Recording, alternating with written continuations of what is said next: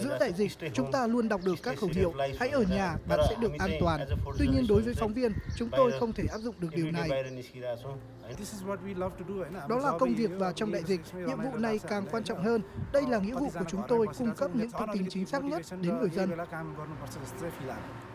Đây là những chia sẻ của phóng viên các hãng truyền thông quốc tế khi dịch COVID-19 hoành hành tại nhiều quốc gia. Sự tích cực tận tâm của báo chí và truyền thông đã giúp cập nhật những thông tin mới nhất về tình hình dịch bệnh, ngăn chặn thông tin giả mạo cũng như cổ vũ khích lệ tinh thần người dân chiến đấu chống lại dịch bệnh.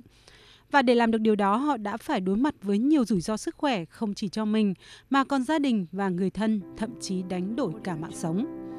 Ấn Độ trở thành tâm dịch của thế giới thời gian qua với những hình ảnh và con số đau thương về dịch COVID-19 tại quốc gia này.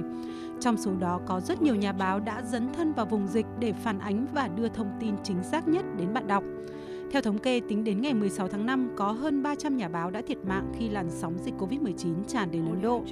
Không chỉ đối mặt với rủi ro về sức khỏe, đội ngũ phóng viên nhà báo cũng phải chịu áp lực và căng thẳng. Phóng viên y tế Heather Mongolia làm việc cho tờ Frederick New Post ở Maryland, Mỹ chia sẻ, là một phóng viên kỳ cựu nhưng cô chưa bao giờ phải làm việc với cường độ và áp lực như vậy. Làm việc 10 tiếng mỗi ngày đối mặt với các ca mắc mới và tử vong tăng lên hàng giờ, khiến cô cảm thấy kiệt sức.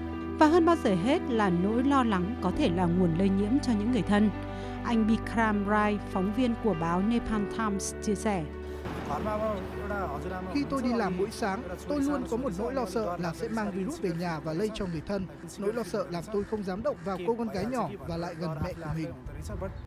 Rủi ro và áp lực là vậy, nhưng các nhà báo phóng viên cũng phải đối mặt với nỗi lo cơm áo khi đại dịch tác động đến tất cả các lĩnh vực đời sống, trong đó có báo chí. Hàng chục cơ quan báo chí sụp đổ trên khắp thế giới, hàng chục nghìn người bị mất việc hoặc bị thay đổi công việc do đại dịch họ buộc phải bám nghề bằng cách đổi mới và sáng tạo trong thời kỳ khủng hoảng. Ông David, phóng viên đài truyền hình ABC của Australia chia sẻ. Chúng tôi có lượng khán giả lớn và bất chấp khó khăn của đại dịch, vẫn cần phải duy trì các chương trình của mình. Sự kết nối và tương tác vẫn phải có qua công nghệ với chất lượng hình ảnh và âm thanh tốt. Nhờ những nỗ lực của mình, chúng tôi vẫn đảm bảo lượng khán giả ổn định mặc dù phát thanh có giảm đi chút ít. Giữa muôn vàn khó khăn nhưng không thể phủ nhận vai trò hiệu quả của báo chí trong cuộc chiến chống Covid-19. Thông tin nhanh và đáng tin cậy định hướng dư luận đúng đắn nhất trong cơn bão fake news đang giúp chính phủ các nước chống dịch hiệu quả. Ông Ibrahim Eren, Tổng giám đốc hãng phát thanh truyền hình Thổ Nhĩ Kỳ, quyền chủ tịch ABU nhấn mạnh vai trò của truyền thông trong khủng hoảng.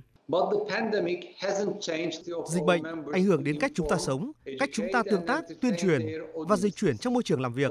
Tuy nhiên, dịch bệnh không thay đổi được tinh thần trách nhiệm của truyền thông. Đây là một cuộc khủng hoảng chưa từng có, nhưng nó cũng cho thấy tầm quan trọng trong hoạt động của các cơ quan truyền thông, kết nối mọi người và cung cấp những thông tin hữu ích. Nghề báo nằm trong số những nghề nguy hiểm và trong bối cảnh đại dịch, mức độ rủi ro lại càng tăng lên. Tuy nhiên, đối với nhiều nhà báo, được sử dụng ngòi bút của mình để đóng góp vào cuộc chiến chung của nhân loại là niềm tự hào và vinh dự của các chiến sĩ trên mặt trận thông tin.